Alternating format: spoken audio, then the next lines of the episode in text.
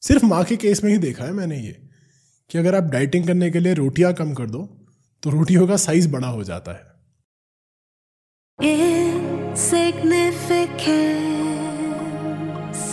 With Mohit Ahuja. कैसे हो दोस्तों? उम्मीद है आप सब खैरियत से हैं खुश हैं।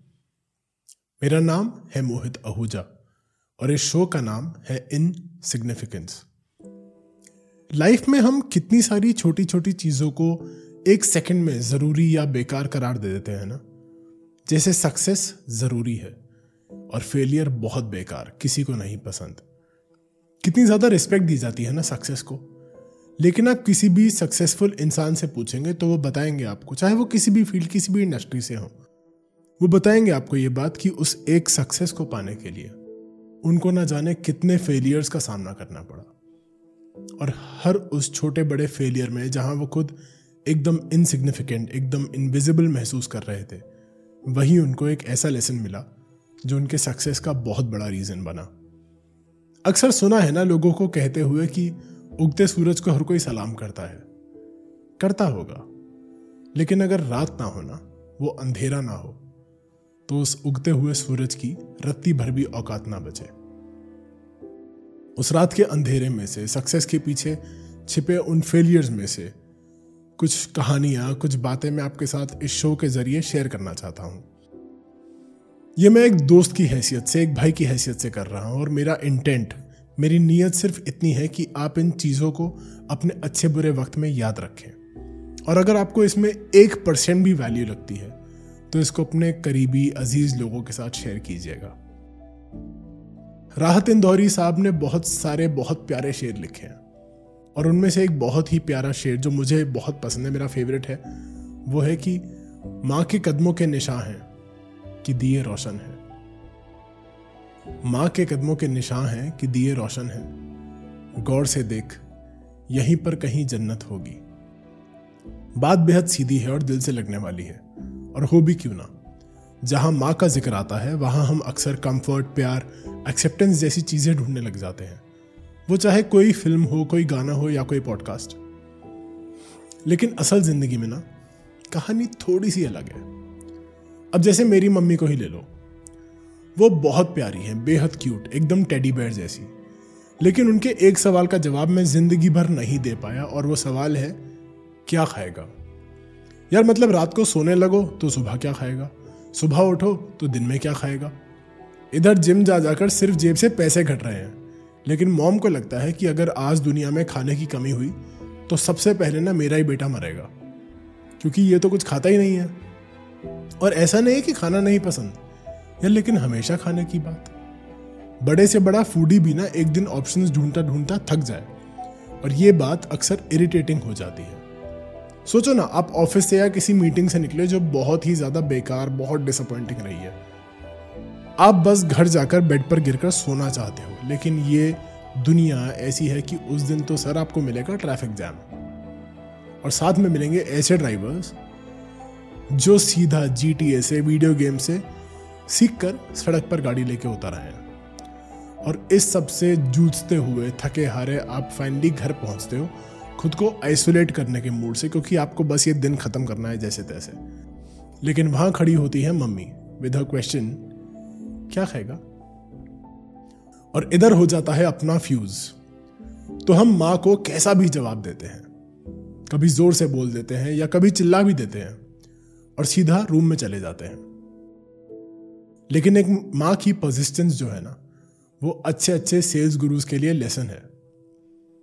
वो आपको खिलाकर ही मानेगी, चाहे जितने मर्ज़ी उबल लो, जितना मर्ज़ी आप गुस्सा हो लो। और अगले दिन सुबह आप उठकर रिग्रेट से भरे होते हो। और सोचते हो कि यार मीटिंग तो बकवास हुई, लेकिन वो बकवास मॉम नहीं डिजर्व करती थी। आप अपने रूम से बाहर आते हो कॉन्टेम्पलेट करते हुए कि आप इस हरकत के लिए मेकअप कैसे करोगे। और माँ वहीं खड़ी हुई, थोड़ी सी डिसअपॉइंटेड ज़रूर होती है, लेकिन फिर भी पूछती है, उठ गए? ब्रेकफास्ट में क्या लोगे? मतलब कहाँ से आती है ऐसी पेशेंस सिर्फ़ माँ के केस में ही देखा है मैंने ये। कि अगर आप डाइटिंग करने के लिए रोटियाँ कम कर दो तो रोटियों का साइज़ बड़ा हो जाता है। और इस परसिस्टेंस के साथ एक चीज़ और भी है जो एटलीस्ट हमारे देश में लड़कों को तो बहुत मिलती है। वो है, कहीं तुझे कुछ हो ना जाए। आई एम श्योर लड़कियों को भी होता होगा ये, खासकर जो हमारे देश की हालत है, जिस तरह हम लड़कियों को ट्रीट करते हैं। लेकिन मैं एक लड़के के पर्सपेक्टिव से बता सकता हूँ। हमारी माओ को लगता है कि सड़क पर हर गाड़ी हमें उड़ाने को तैयार है। हर कोई उतरकर हम पर हमला कर सकता है। और दस में से हमारे आठ दोस्त हमें सिर्फ़ लूटना चाहते हैं। And if even one of those friends betrays you आपको ज़िंदगी भर सुनाया जाएगा कि देख, मैंने तो पहले ही कहा था ना, तुझे दुनियादारी का कुछ नहीं पता। अच्छा मुझे ना मोटरसाइकिल्स का शौक बचपन से ही रहा। तो मम्मी का ये आराम से जाइयो, देख के चलियो, बहुत बार सुना है मैंने। और आज भी सुनता हूँ। हाँ इसके पीछे शायद वो एक डर भी था कि मैंने फिफ्थ क्लास में ही एक मो, मोपेड पे एक्सीडेंट कर लिया था। बट वो कहानी कभी और। अब बाइक्स का शौक था और खुशकिस्मती से मुझे टीचर्स ऐसे मिले जिन्होंने मुझे भरोसा दिला दिया इस बात का कि मैं दुनिया बदल सकता हूँ।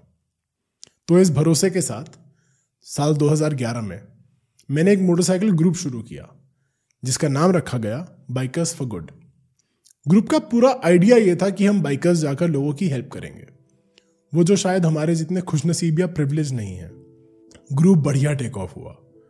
बाइकर्स के बीच अपने को इज़्ज़त मिलने लगी और हर महीने राइड्स होने लगी। लेकिन घर पर ना माहौल बिल्कुल उल्टा था। पापा ने मुझसे बात करनी छोड़ दी थी और मम्मी अक्सर टोक दिया करती थी या अपसेट हो जाया करती थी स्पेशली जब भी मैं संडे को सुबह चार या पाँच बजे बाइक लेकर निकलता था। एक दो बार उन्होंने बोला भी मुझे कि तू क्या ही कर रहा है बेटा? लोग आते हैं, तेरे साथ राइड करते हैं, ठीक है, लेकिन अपनी सेविंग्स कर, अपने करियर पे ध्यान दे। तू अपनी जेब से पैसे खर्च के लोगों का भला कर रहा है और मैं हर बार ना ये बातें सुन के ऑफेंड हो जाता था कि यार, ये पापा मम्मी ना बड़ी पिक्चर नहीं देख रहे। उन्हें नहीं दिख रहा कि इस चीज़ का कितना फ़ायदा है, कितना इम्पैक्ट हो रहा है।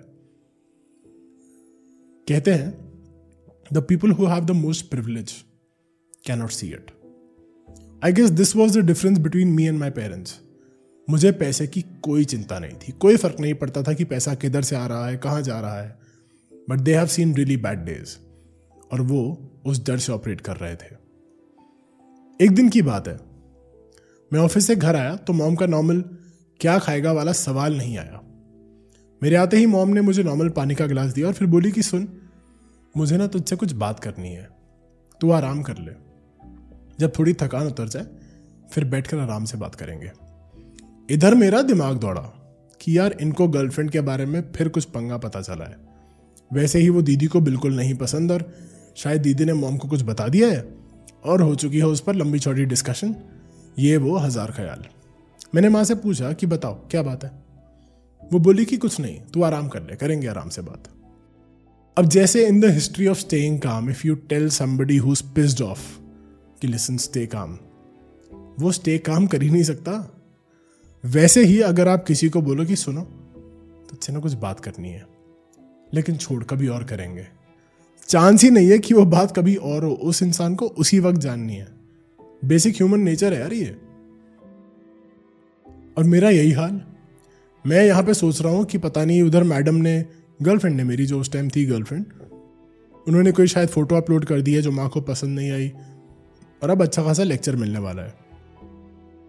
फिर भी डेयरिंग मार के मैंने माँ से पूछा कि, यार, बताओ क्या हुआ? तो अगला स्टेटमेंट आया, पहले प्रॉमिस कर कि तू गुस्सा नहीं होगा। अब मेरा दिमाग तीन हज़ार किलोमीटर पर आर पर दौड़ना शुरू। मैंने बोला कि, यार, बात बताओ। माँ बिंग माँ, पहले प्रॉमिस कर। मैं फुल इरिटेट हो चुका हूँ। तो मैंने बोल दिया कि हाँ ठीक है प्रॉमिस अब बोलो। तो माँ ने ना मेरा बाजू पकड़ा और मुझे ले जाकर कोने में सोफे पर बिठा दिया। अब दिमाग की स्पीड और तेज की, भैया, ये तो ट्रीटमेंट ही अलग हो गया, चल क्या रहा है? फिर माँ बोली कि अच्छा सुन, हमारी सोसाइटी में राधिका आंटी है ना, वो जो उस दिन घर भी आई थी, मुझे कुछ याद नहीं और पेशेंस हो रही है ख़त्म। तो मैंने बोला कि हाँ होगी कोई, क्या क्या करना है उनका, बताओ मुझे। तो माँ बोली कि, उनके ना हस्बैंड की किडनी में बहुत प्रॉब्लम हो गई है। अब बेटा भी छोटा है उनका तो सेकंड क्लास में है और दोनों किडनीज फेल हो गई हैं। अब आई एम थिंकिंग कि अच्छा ये बात है। पैसे वैसे मांगे होंगे और माता जी हो गई इमोशनल तो माँ कहती हैं कि मुझे ना राधिका के लिए बहुत बुरा लग रहा है। तो सुनना देख, वो जो तेरा कजिन है, उसकी वाइफ की भी तो किडनी का प्रॉब्लम हुआ था ना। उसने ट्रांसप्लांट करवाया, अब सब ठीक है। है ना? याद है तेरे को? अब राधिका के ऊपर रिस्पॉन्सिबिलिटी बहुत है बेटा, और एज तो उसकी कुछ भी खास नहीं है। आज भी मिली थी मुझे, बहुत रो रही थी, बहुत बुरा लगा मुझे। In my head I am waiting कि अभी आएगी पैसे की बात। मुझे पैसे के लिए सुनाते हैं ये लोग, लेकिन दुनिया को देने के लिए पैसे हैं इनके पास। अब मैं अटैक करने को ना मेंटली तैयार बैठा हूँ। और मॉम कहती हैं कि तो मैं सोच रही हूँ कि भगवान ने हमें सब कुछ तो दिया है ना, कोई कमी नहीं छोड़ी। तुम सब भी अब भी अपनी अपनी लाइफ में सेटल लो। लेकिन राधिका का तो पूरा फ्यूचर आगे पड़ा है ना बेटा। सुनना। मेरे दिल में एक बात आई है। मैं उसको अपनी किडनी दे दूँ? पहले दो सेकंड तो मुझे समझ नहीं आया कि बात क्या हो रही है ये। फिर मेरा दिमाग फट गया। I completely lost it I was like पागल पागल हो गए हो क्या? मुझे दिन रात सुनाते हो कि तुम अपनी सैलरी अजनबियों पर उड़ाता है और पता नहीं क्या क्या और यहाँ आप खुद अपनी किडनी देने की बात कर रहे हो। मज़ाक है क्या? माँ इंस्टेंटली बोली, देख, तू गुस्सा हो गया ना? इसलिए तुझसे पूछने से डर रही थी मैं। मैंने ना बड़ी मुश्किल से खुद को शांत किया और माँ को बोला कि मुझे ना थोड़ा टाइम दो। सोच कर बताता हूँ।